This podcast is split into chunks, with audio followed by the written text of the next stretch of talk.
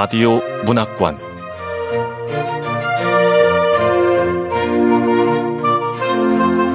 한국 단편 문학 특선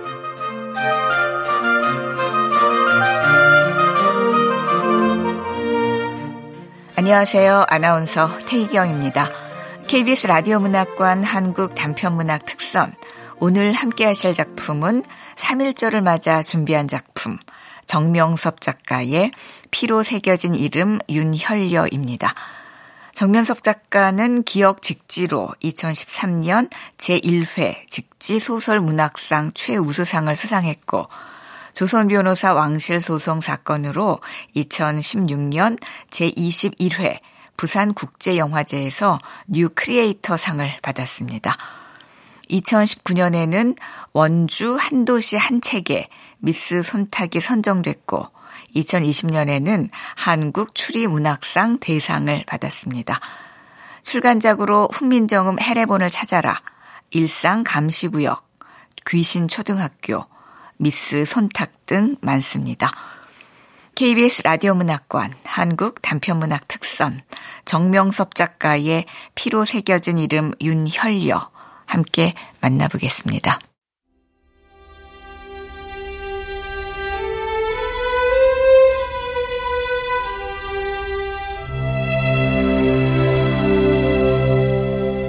피로 새겨진 이름 윤혈여.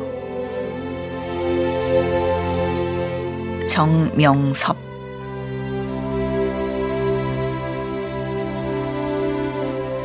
1950년 9월 28일 여수. 과수원 쪽에서 요란한 총소리가 들려오자 자갈밭으로 끌려온 사람들은 흠칫 몸을 떨었다. 하지만 그녀는 평온한 표정으로 목에 건 십자가를 만지작거렸다. 그러고는 깨진 안경을 쓴 손양원 목사를 바라봤다.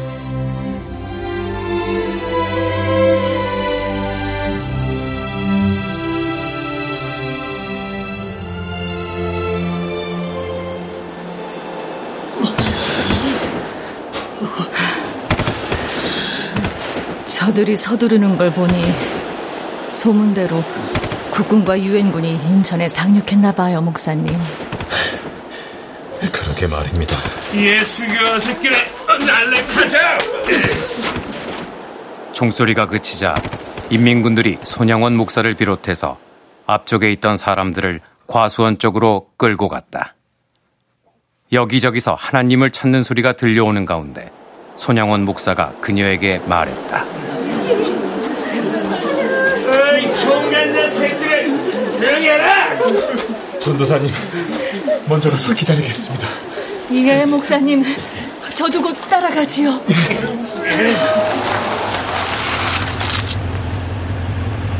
손영원 목사가 끌려간 직후 산 아래에서 녹색 군복 차림의 인민군 군관을 태운 사이드카 한 대가 자갈밭을 올라왔다. 사이드카에서 내린 30대 후반으로 보이는 키 큰 군관이 따발총을 든 인민군 병사와 잠시 얘기를 나누고는 그녀가 있는 곳으로 다가왔다. 수염투성이 얼굴 여기저기에는 상처가 나 있었다. 그녀를 내려다보던 군관이 물었다. 당신이 윤혈려요.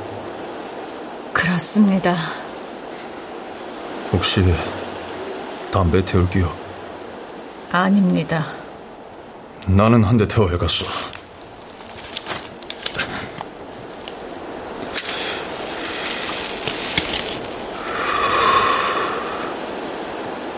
한짝팔이 없는 게 의정 때 만세를 부르다 칼에 잘려서 그랬다는 소문을 들었으만 어디 8분이겠습니까? 고문을 당해서 오른쪽 눈도 안 보이고 왼쪽 눈도 거의 안 보입니다. 그렇게 제국주의에 맞서 투쟁했으면서 어째 우리 공화국에 맞서는 것이오? 지금이라도 늦지 않았으니 공화국으로 함께 갑시다. 나는 오직 하나님과 함께 갈 뿐입니다. 듣던 대로 고집불통이군. 내가 담배를 다 피울 때까지 시간을 주겠어. 내가 할 수 있는 건 이게 전부야. 그때까지 잘 생각해 보시구려.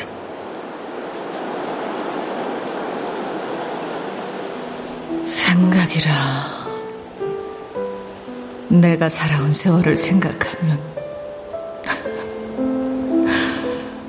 붉은 피로 물든 그래도 후회 없는 삶이었지요.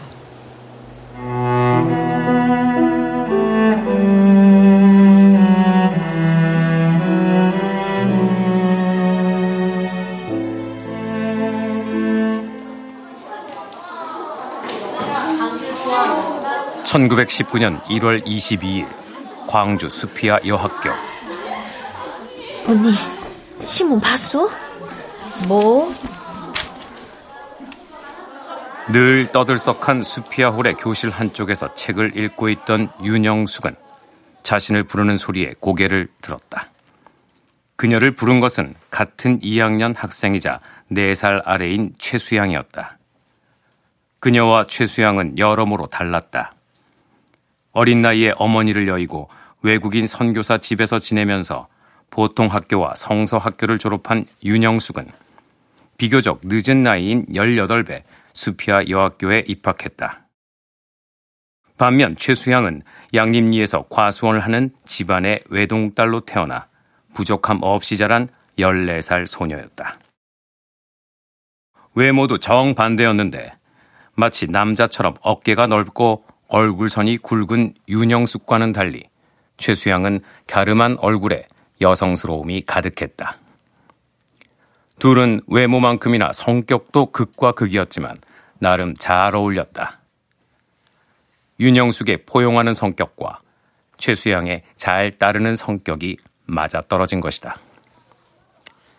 책에서 눈을 뗀 윤영숙은 최수양이 눈앞에 들이민 신문을 보고는 눈살을 찌푸렸다. 이 신문 봤냐고. 매일 신보? 매신이자녀. 난 이런 신문 안 읽어. 지도 않은디요. 보통 일이 아니란게요. 봐봐요. 아, 뭔디? 이태왕 전하 승하? 아, 아 이, 이태왕이면 고, 고종? 아니 뭐요? 임금님이 돌아가셨다는겨? 그게요. 갑자기 용태가 중하셔서 돌아가셨다는데 이상한 소문과정 돌고 있단게요? 어? 이상한 소문? 아, 뭔 소문? 외놈들의 사주를 받은 궁녀들이 전하가 드시는 식혜에 독약을 탔다는 소문이어라. 설마. 외놈딸은 그러고도 남을 놈들이잖아요. 내일 학교 기숙사 옆 예배당서 반일에 모임 가질 텐데 언니도 오실 거예요? 아, 어, 그런 모임은 교장 선생님이 위험하다고 하잖요. 미션 스크린 덕분에 감시가 덜하긴 하지만 정책을 따라야 한다는 점 때문에 학교에서는 정치적인 모임을 금지했다. 하지만 몇몇 학생과 선생들은 아랑곳하지 않고 은밀히 모임을 가졌다. 나이가 들어서 겨우 학교에 입학한 윤영숙은 무사히 졸업하는 게 최우선 목표였다. 그런 그녀의 눈에 동급생이지만 나이가 한참 어린 최수양은 착하긴 하지만 세상 물정 모르는 부잣집 철부지 막내딸이었다. 하지만 호기심이 생긴 윤영숙은 책을 덮으면서 물었다. 반일의 모임에는 누가 오는디? 박예순 선생님이랑 진신의 선생님도 오시고 다른 학생들도 온다고 했어요. 그래. 헌데 난 생각 좀 해보고. 난 너하고 처지가 다르자녀. 꼭 졸업을 해야 된단 말이오.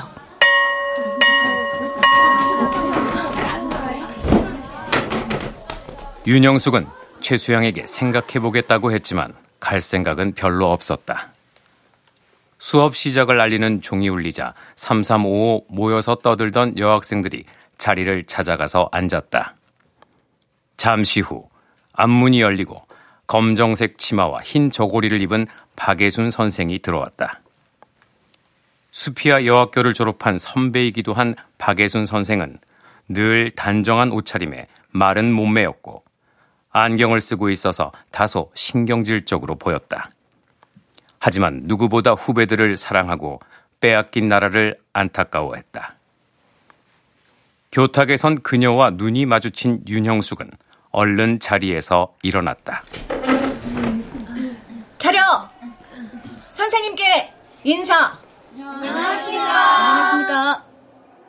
반장인 윤영숙의 구령에 맞춘 여학생들의 인사를 받은 박예순이 칠판으로 돌아서서 분필로 이태왕 전하 승하라는 글씨를 썼다.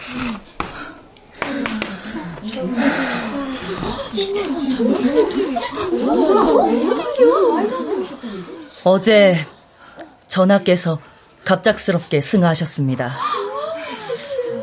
오늘 신문에 발표가 되긴 했지만 아직 모르는 학생들이 많아서 전달합니다. 수업 전에 전하를 위한 묵념을 하도록 하겠습니다. 반장? 네. 일동 묵념.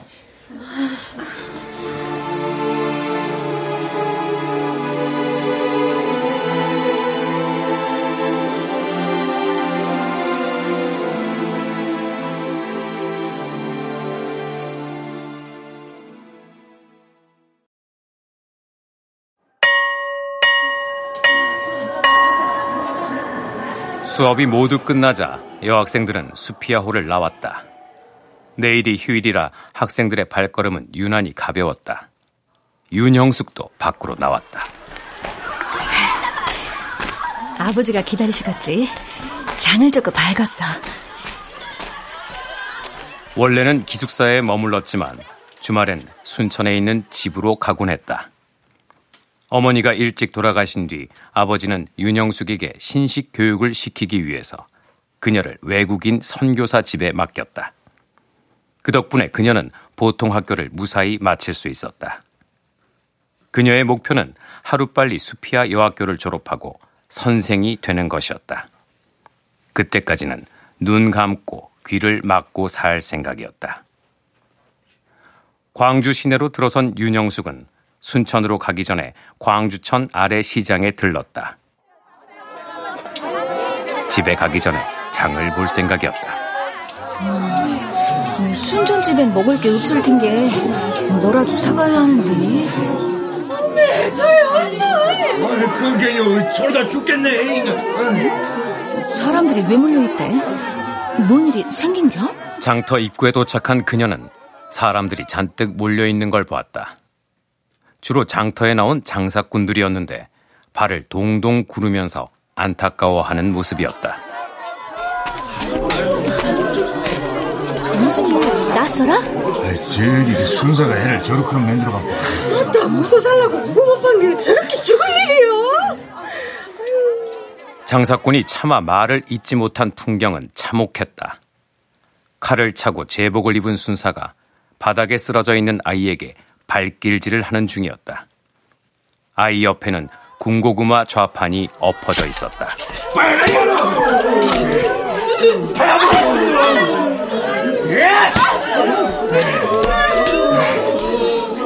허가받지 않은 상업 폐기는 금지라고 내가 몇 번을 말했나? 살려주시오, 순선아리. 아버지가 인력거를 끌다 우리를 다쳤다게요. 시끄럽다. 당장 새로 가자. 아, 나리, 제발, 제발 용서해 주시오. 제발 용서해 주시오.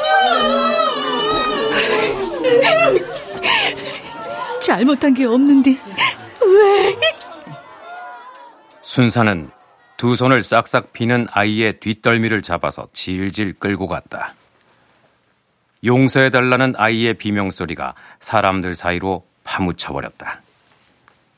두 사람이 사라지자 장사꾼들도 일상으로 돌아갔다. 혀를 찬 아주머니의 모습 너머로 길바닥에 군고구마가 보였다. 동작이 빠른 아이들이 벌써 군고구마를 챙기는 중이었다. 눈물을 글썽거리며 끌려가는 아이의 모습이 눈에 밟혔다. 고향에 있는 어린 남동생의 얼굴과 아이의 얼굴이 겹쳐졌기 때문이다. 나도 용서할 수 없어.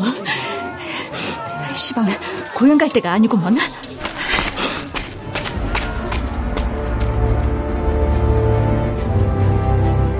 결국 고향에 가는 걸 포기한 윤영숙은 언덕을 올라 학교로 돌아왔다.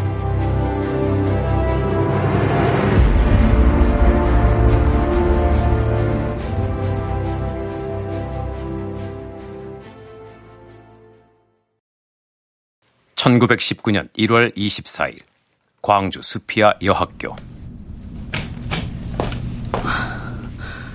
반일에 모임하는 장소가 기숙사 옆 예배실이라고 했는데 윤영숙이 머무는 기숙사 지하에는 예배를 보는 공간이 있었는데 종종 다른 모임도 열렸다. 교사들과 학생들로 구성된 반일회 모임이 대표적이었는데 겉으로는 연극 모임을 자처해서 장발장을 번안한 애사나 베니스의 상인 같은 작품들로 공연을 한 적도 있었다.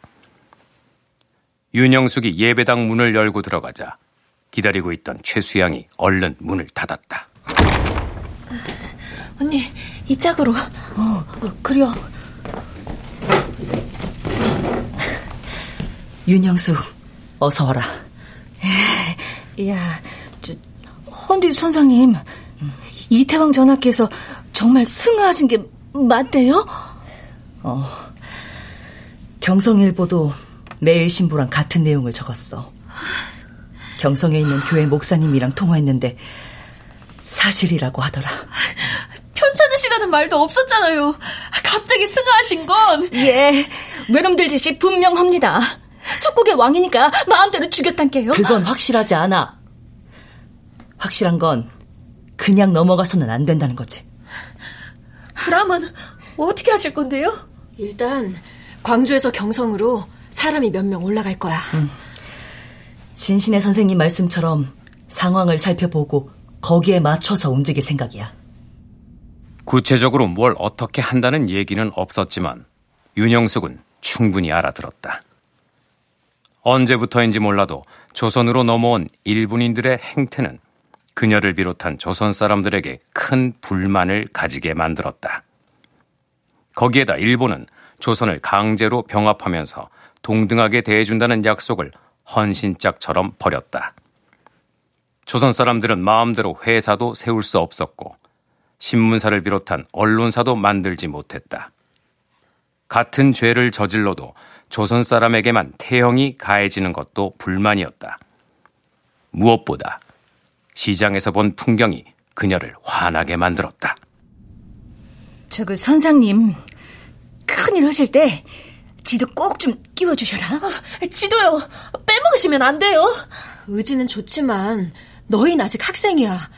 공부가 우선이지. 아니 빼앗긴 나라 되찾는데 학상에 나서지 못할 이유가 어딨대요? 윤영숙 여기서 우리끼리 목청을 높일 상황이 아니야. 아 장터에서 일본 순수한테 매맞는 어린애를 봐서라. 진신의 선생님, 지가 목소리 높여 죄송해요. 아니야.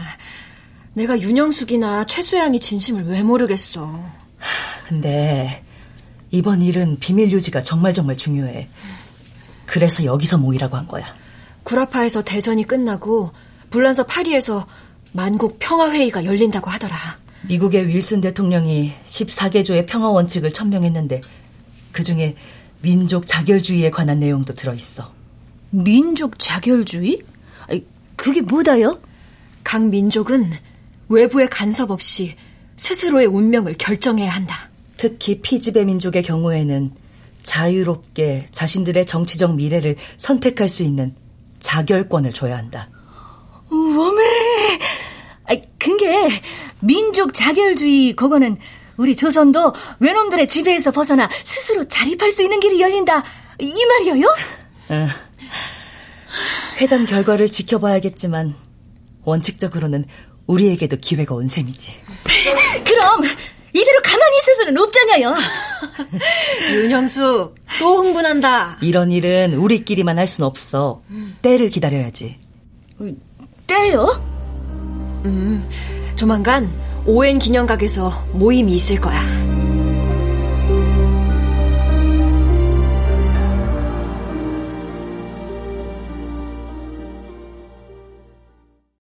(1919년 3월 9일) 광주 양림리 오웬 기념각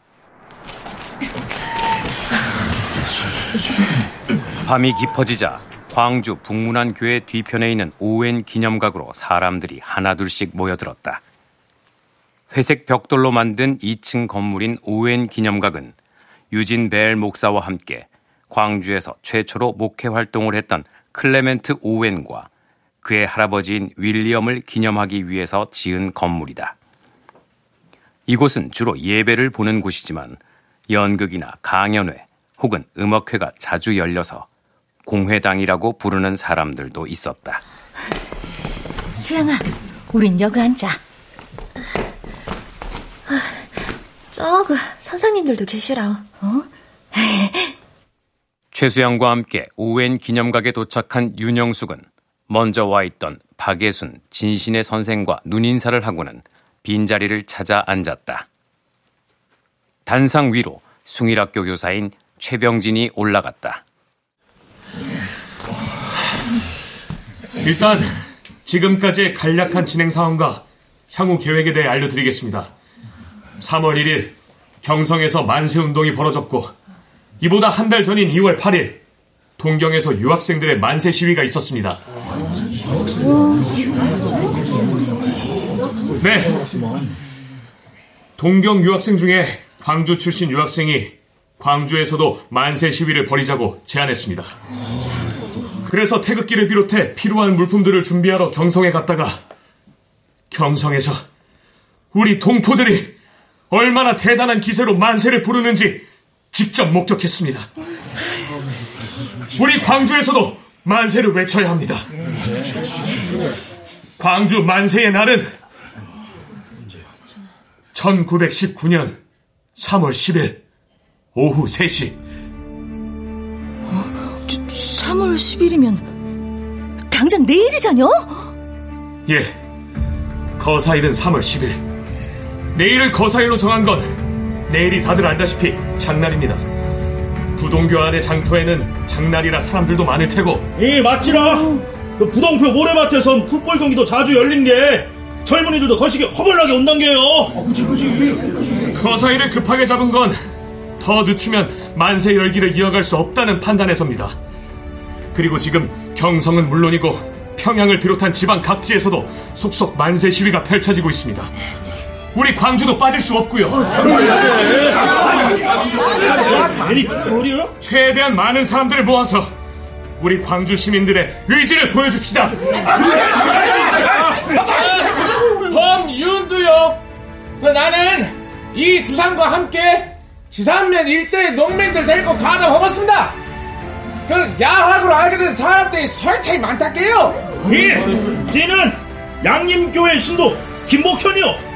이 지는 양림교회 김필수 목사님과 함께 신도들 데리고 동참할 것이요. 예. 수피아 여학교 박예순 선생입니다. 우리 수피아 여학교에서도 참여하겠습니다. 아따, 여학교 학생들 거정 참여한다 이 말이요. 그박 선생님 뜻은 고맙지만 아니 우리가 시위에 나서 불면 일본 놈들이 가만히 있지 않을 거구만요. 여학생이라고 봐주지도 않을 거이고 그 위험하지 않겠어라? 나라를 찾는데 여자라고 물러나 있을 이유는 없죠. 수피아 여학교 진신의 선생입니다. 이미 학생들과도 얘기를 다 끝냈습니다. 예, 지는 수피아 여학교 학생 윤형숙이어라. 선생님들 말씀이 맞습니다. 우리 학교 학생들은 나설 준비가 됐단 게요. 여자라고 무시하지 마시오. 어, 저 여자라서 무시하는 게 아닙니다. 선생님 얘기대로 빼앗긴 나라를 되찾는데 남녀가 어디 있겠습니까? 다만 이 일은 대가를 치러야 하는 일입니다. 상당한 상상하는 그 이상의 고통이 따를 겁니다. 그 어떤 고통도 나라 잃은 백성의 고통보다 더하겠어요. 그런 각오라면 됐습니다. 그리스도께서는 스스로를 희생해 세상 사람들을 구원했죠. 그런 희생을 통해 세상 사람들을 구하고 불평등한 세상을 바로잡으셨습니다. 예. 불평등한 세상은 바로 잡아야겠지요.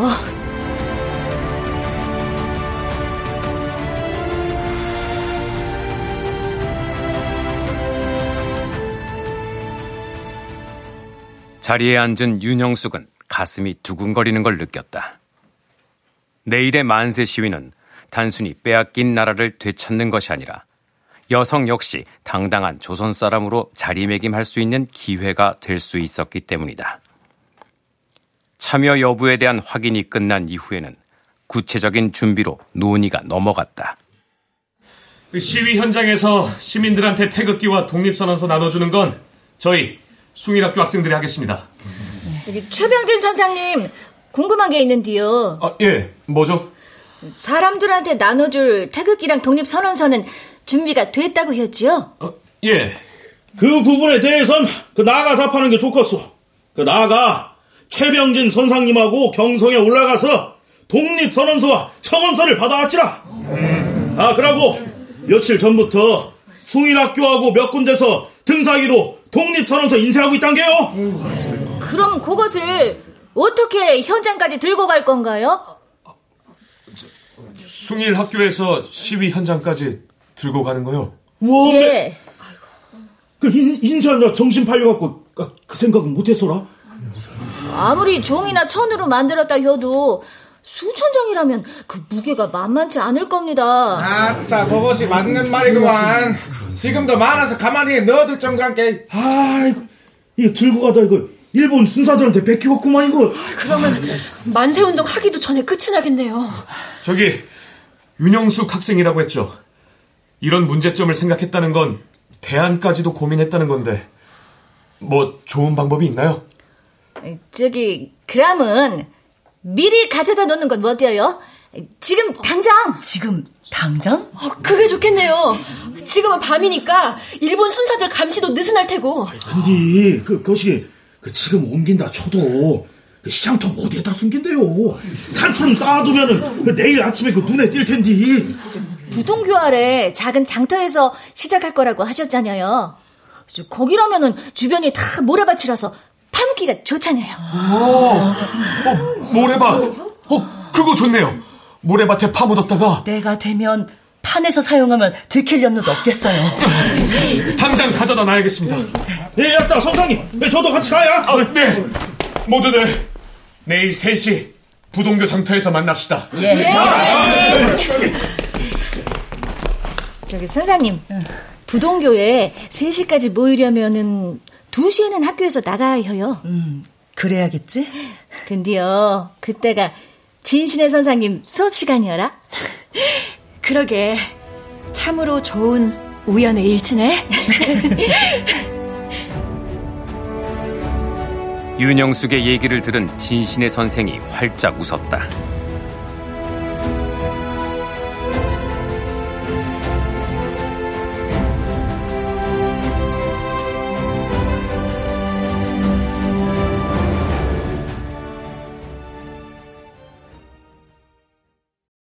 (1919년 3월 10일) 광주 수피아 여학교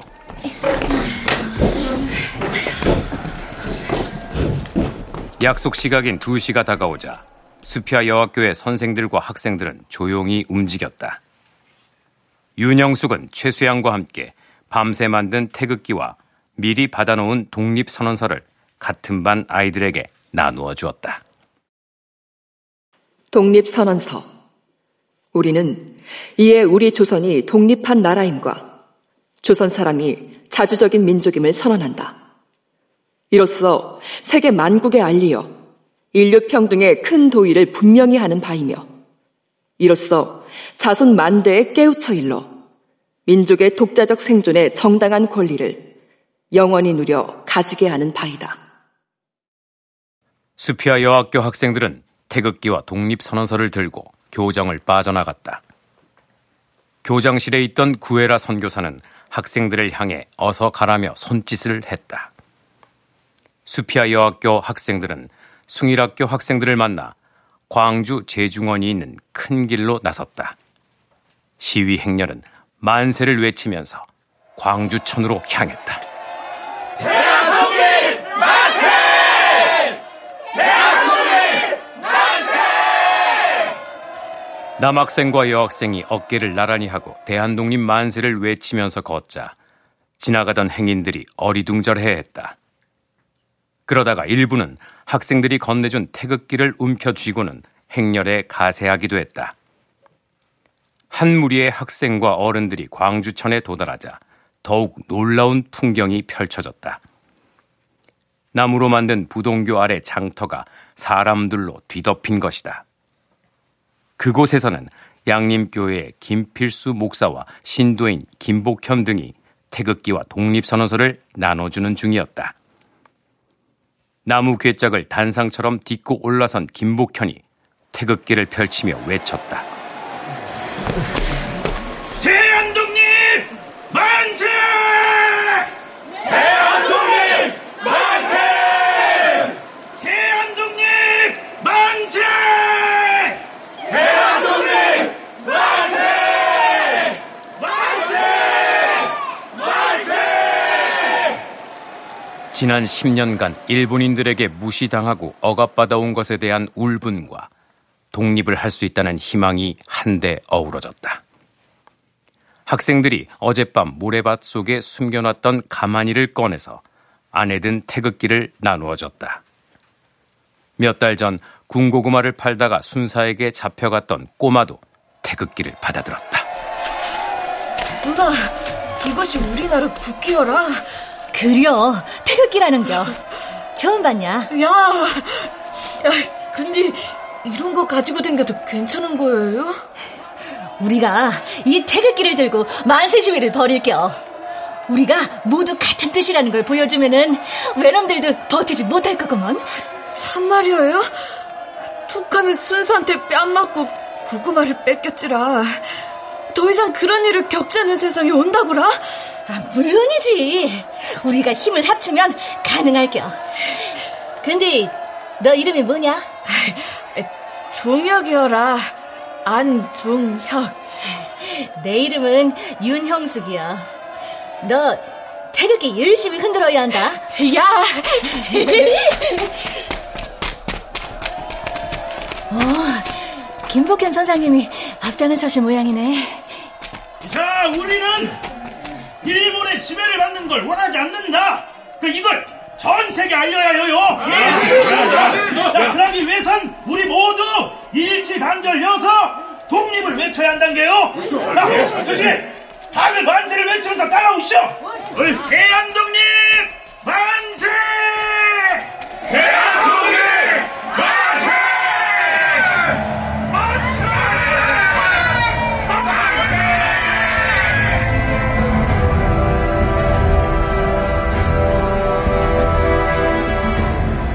커다란 태극기를 높이 펼쳐든 김복현과 최병진이 앞장서서 광주천을 따라 서문 방향으로 향했다.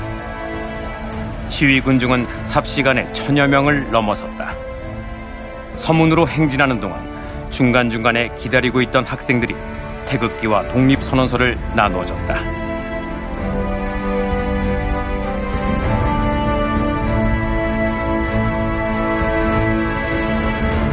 땀을 뻘뻘 흘리면서 열심히 만세를 부르던 윤형숙은 우체국 근처에 도달한 대열이 멈춰 선 것을 느꼈다.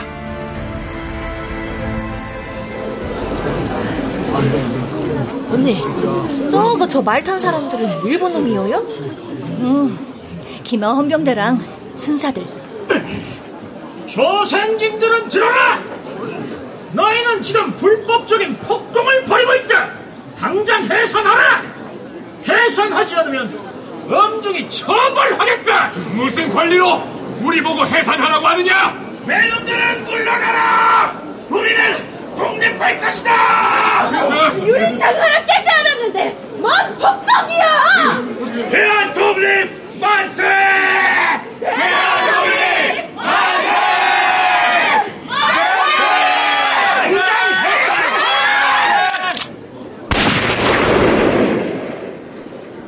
만세 시위 행렬이 전혀 해산할 기미를 보이지 않자 기마 헌병대 대장이 허공에 대고 건청 방아쇠를 당겼다. 그걸 신호로 기마 헌병대가 움직이기 시작했다.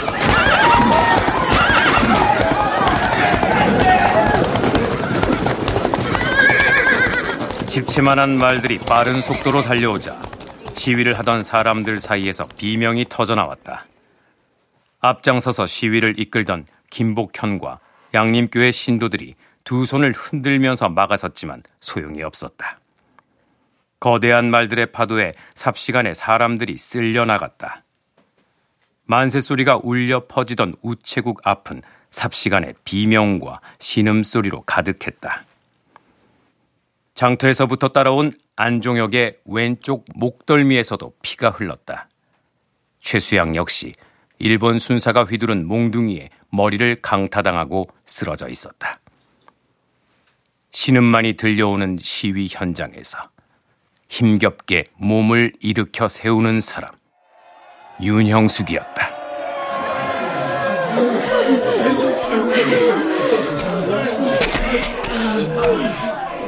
대한 독립 만세! 대한 독립 만세! 그녀의 외침이 혼란스러운 주변에 울려 퍼졌다. 흩어질 것 같던 사람들이 윤영숙을 중심으로 다시 뭉칠 기미를 보이자 기마 헌병대 대장이 다가왔다. 어이 개집년! 한 번만 더 만세를 부르면 가만 안 두겠다! 대한 독립 만세! 당장 멈추라니까!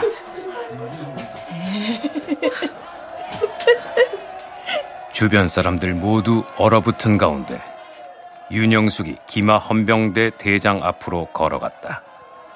그리고 오만한 표정으로 자신을 내려다보는 그를 올려다봤다. 기마 헌병대 대장이 칼끝을 겨누면서 재차 말했다. 죽고 싶지 않으면 당장 해산해라! 대한 독립 만세! 외놈들은 물러가라!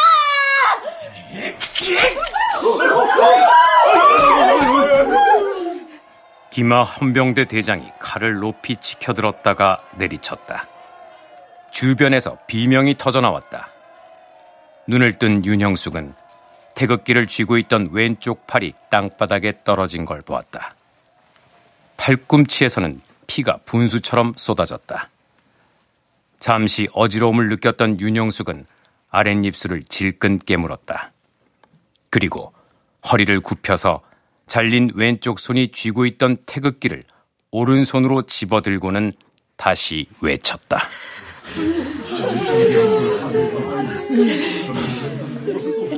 대한독립 만세! 저런 저게 저지 나는 비록 한 팔은 잃었지만 남은 팔로 만세를 외칠 것이다. 칙쇼 일단 돌아간다. 대한독립 만세! 대한독립 만세! 형수가 윤영수! 팔은, 팔은 어떻게 된 거야? 외놈들이 잘났어라. 하지만 아치는 괜찮아요. 안 돼! 어떡하지? 피가 멈추질 않아. 형수가 정신 차려! 아, 그, 괜찮아요, 선생님. 대답은 그렇게 했지만 윤영숙은 차츰 정신을 잃었다.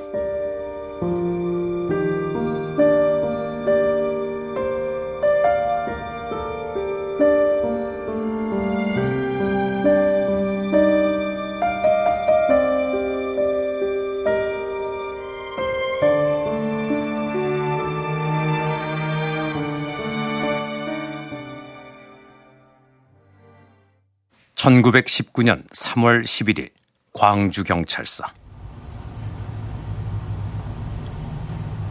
지하 유치장에서 조사실로 끌려 나온 윤영숙이 자리에 앉았다.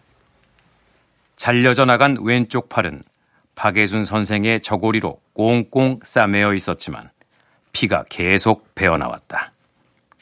하지만 순사들은 약을 주거나 치료를 해주지 않았다.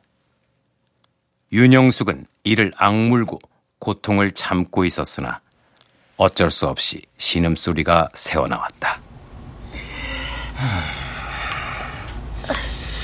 신분을 보니 여학교 학생인데 어찌하여 폭동에 휩쓸렸는가?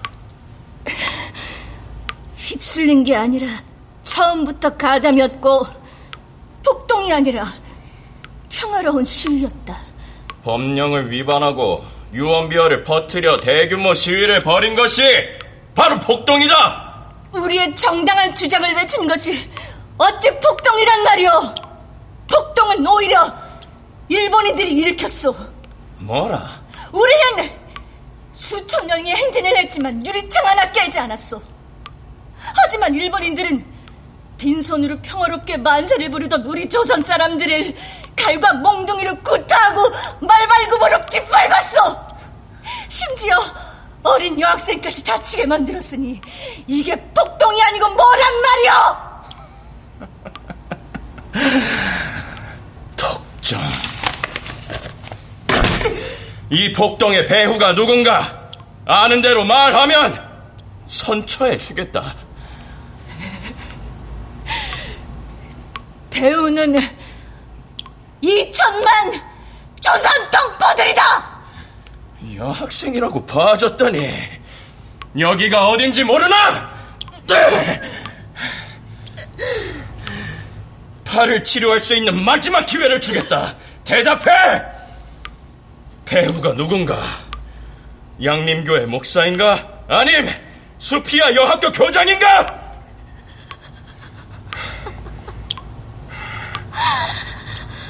배우는 2천만 조선 동포들이라고 이미 말했다. 야!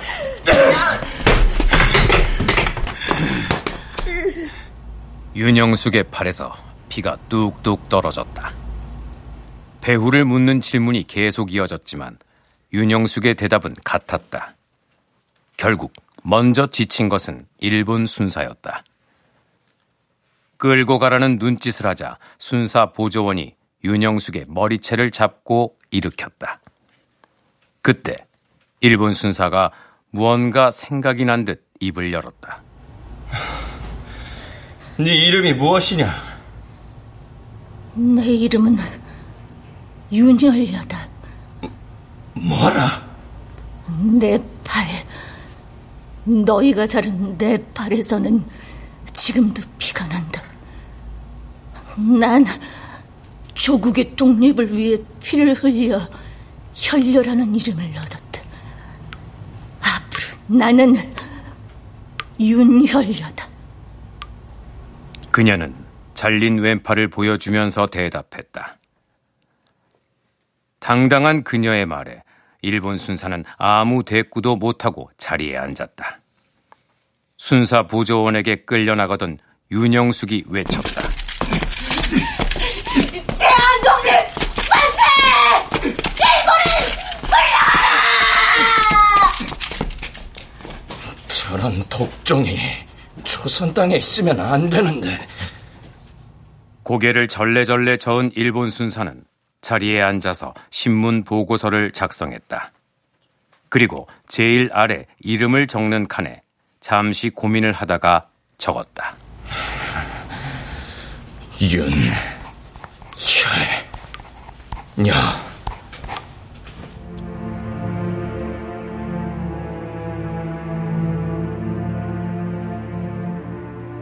광주 만세운동, 그리고 그 후.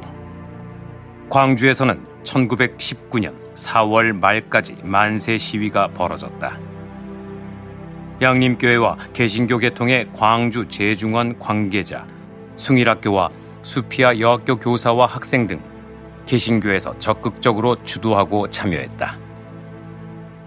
만세 시위 중 한쪽 팔이 잘리고 체포된 윤영숙은 징역 4개월을 선고받고 복역했다. 이때 윤혈려라는 이름을 사용했다. 수감돼 있는 동안 심한 고문을 받아 양쪽 눈도 시력이 크게 약화됐다. 출소 이후 유치원 강사와 전도사로 일하면서 아이들을 돌봤다. 안타깝게도 한국 전쟁이 발발하고 인천 상륙작전으로 전황이 불리해진 인민군에 의해 여수에서 총살됐다. 윤영숙과 동급생이었던 최수양 역시 시위에 가담했다가 징역 4개월을 선고받았다. 신문 과정에서 머리에 큰 상처를 입은 그녀는 출소한 후 정신여학교를 졸업하고 모교인 수피아 여학교로 돌아와 교사로 일했다. 기자인 남편을 따라 기자로도 활동한 그녀는 1984년 세상을 떠났다. 사망한 그의 아들이 최수양의 재판 판결문을 발견하면서 사후에 독립유공자로 인정받았다. 수피아 여학교 교사였던 박예수는 만세 시위를 주도한 혐의로 1년 6개월형을 선고받았다. 같은 여학교 진신의 교사는 징역 10개월을 선고받았다. 수피아 여학교는 1919년 3.1 운동에 교사와 학생들이 적극 가담해 23명이 체포되었다. 1937년 일본의 신사 참배 강요를 거부하면서 폐교됐다가 광복 후 다시 문을 열었다.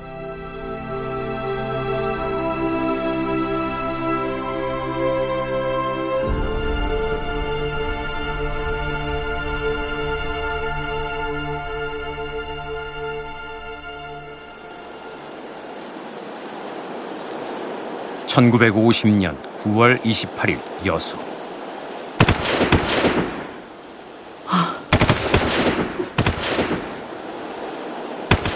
과거를 떠올리던 그녀는 사과밭에서 들려오는 총소리에 퍼뜩 정신을 차렸다.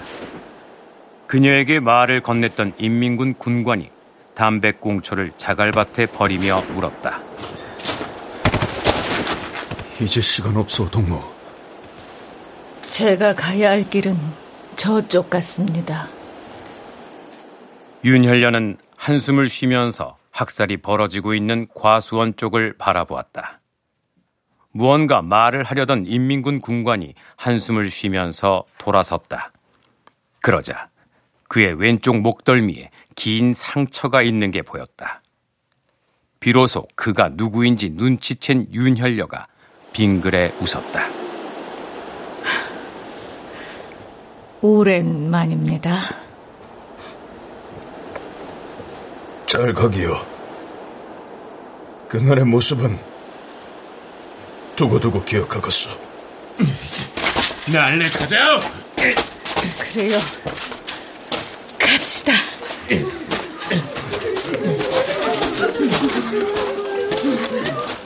같이 끌려가는 사람들이 두려움에 떠는 모습을 본 윤혈련은 30여 년 전 목소리 높여 만세를 외쳤던 것처럼 찬송가를 불렀다.